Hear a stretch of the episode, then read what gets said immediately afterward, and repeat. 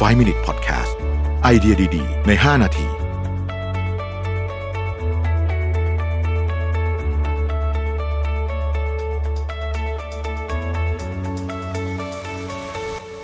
สวัสดีครับ 5 minutes นะครับ วันนี้มาพูดเรื่องของการทำ presentation หลายคนไม่ชอบทำเลยนะฮะเรื่องเนี้ยการแบบไป present ให้กับเจ้านายฟังลูกค้าฟังอะไรอย่างเงี้ยนะครับ ยิ่งถ้าไปพูดสาธารณะนี่ยิ่งไปกันใหญ่เลยนะฮะในที่สาธารณะพูดแบบบนเวทีอะไรอย่างเงี้ยนะครับ จะว่าไปเนี่ยมันเคยมีคนไปสำรวจนะบอกว่าความรู้สึกตื่นเต้นของการ present เนี่ยสำคัญหรือว่าคือเป็นอุปสรรคมากกว่าตัวเนื้อหาที่จะ present ซะอีกนะครับการที่เราสามารถควบคุมความรู้สึกตื่นเต้น หรือว่าทำให้ความรู้สึกตื่นเต้นเนี่ยเป็นประโยชน์กับเราได้เนี่ยจะทำให้การทำ presentation ไม่ใช่เป็นเรื่องยากอีกต่อไป เราก็จะทำให้เราทำ presentation เก่งขึ้นได้ด้วยนะครับหนังสือเรื่องเอาพุทนี่ก็เขียนเรื่องนี้ค่อนข้างเยอะผมอาจจะขออนุญาตแทรกความคิดเห็นส่วนตัวเข้าไปด้วยนะครับ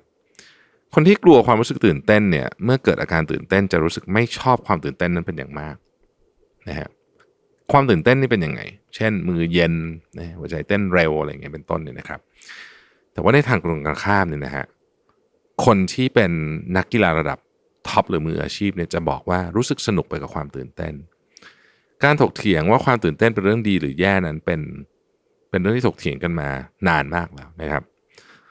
มันมีงานวิจัยชิ้นหนึ่งที่แบบร้อยกว่าปีแล้วนะฮะเป็นงานวิจัยของนักสรีรวิทยาชื่อ Yerkes และ Dodson ในปี 1908 เขาได้ฝึกหนูให้แยกแยะเครื่องหมายสีขาวและดำ โดยเมื่อหนูแยกสีผิดเขาจะกระตุ้นด้วยกระแสไฟฟ้านะครับ ผลปรากฏว่าหนูที่ถูกกระตุ้นด้วยกระแสไฟฟ้าในปริมาณที่พอเหมาะ ฝึกแยกสีได้เร็วกว่า ในทางกลับกันหนูที่ถูกกระตุ้นด้วยกระแสไฟฟ้าที่อ่อนเกินไป หรือแรงเกินไป มีความสามารถในการฝึกฝนที่ต่ำกว่า ดังนั้นความเครียดหรือความตื่นเต้นเนี่ยจริง ๆแล้วเนี่ยเป็นสิ่งที่ดีนะฮะมันคือสัญญาณทำให้เราเตรียมพร้อม เวลาเรารู้สึกไม่ดีนะเช่นถูกลงโทษหรือว่าความเครียดหากมีปริมาณที่เหมาะสมเนี่ย จริง ๆ ความรู้สึกแบบนี้เนี่ยกลับกลายเป็นผลบวกได้ขณะเดียวกันหากเราเครียดมากเกินไปหรือน้อยเกินไป ก็จะทำให้ผลการทำงานออกมาไม่ดี ดังนั้นหากเรารู้สึกตื่นเต้นในระดับที่พอเหมาะจะช่วยให้เราทำงานได้ดีขึ้น ความตื่นเต้นไม่ใช่ศัตรูนะฮะแต่จริงๆแล้วเนี่ยด้วยบริบทที่ถูกต้องเป็นเพื่อนเราทั้งหาก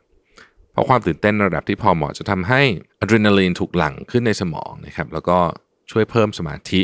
ความสามารถในการตัดสินใจ และการกระตุ้นของสมอง เวลารู้สึกตื่นเต้นให้บอกกับตัวเองว่าเราทำงานได้ดีขึ้นแล้ว ความตื่นเต้นระดับที่พอเหมาะจะช่วยให้เราทำ presentation ออกมาได้ดีขึ้นอย่างแน่นอนเนี่ยเอ่อผมแนะนำเคล็ดลับอันหนึ่งที่ผมใช้ เวลาผมขึ้นเวทีโดยเฉพาะเวทีที่ไม่ไม่มีสไลด์ หรือเป็นเวทีประเภทที่เป็นสไตล์แบบพูดคนเดียวนะฮะอารมณ์แบบเหมือนเท็ d ทอ l k อย่างเงี้ยนะฮะซึ่งหลังๆก็เริ่มมีแบบนี้มากขึ้นเนี่ยนะครับเออเวทีลักษณะนี้เนี่ย ขึ้นไปเนี่ยบางทีมันจะรู้สึกประมาได้เคล็ดลับที่ผมใช้อันหนึ่งที่ช่วยควบคุมความตื่นเต้นให้อยู่ในเกณฑ์ที่เหมาะสมเนี่ยก็คือการถือของอะไรบางอย่างที่เป็นของที่เราสบายใจนะฮะเช่นอาจจะเป็นเหรียญสักอันหนึ่งสำหรับผมคือปากกา ถ้าใครได้ฟังผมพูดเนี่ยนะฮะเวลาผมขึ้นไปบนเวทีที่ไม่ได้ถือไมโครโฟน เพราะใช้ไมค์ลอยอย่างเงี้ยนะผมก็ถือปากกาแท่งหนึ่งเสมอ แล้วก็เวลาเราจับปากกานี้ไว้เนี่ยเราจะรู้สึกว่าเรา in control กับ conversation กับ presentation ที่เรากำลังพูดตรงนั้นเนี่ยนะฮะเออจริงๆผมเป็นคนที่พูดในที่สาธารณะบ่อย แล้วก็ไม่ไม่มีครั้งไหนเลยนะ ที่แบบไม่ตื่นเต้น คือทุกคนถามว่าพูดบ่อยขนาดนี้ยังตื่นเต้นอยู่อีกเหรอตื่นเต้นทุกครั้งนะครับจะมากจะน้อยแต่ว่าพยายามมองให้มันเป็นสิ่งที่ดีแล้วมันก็จะดีนี่คือ output อันหนึ่งที่สำคัญมาก คนที่ present งานดีเนี่ยไม่ต้องพูดถึง present ในที่สาธารณะนะเอาแค่ในห้องประชุมเนี่ยนะฮะได้เปรียบเยอะจริงๆนะครับไปถามใครก็ได้นี่อันนี้เป็นเป็นเรื่องจริงมันได้เปรียบเรื่องนี้จริงๆ เพราะว่า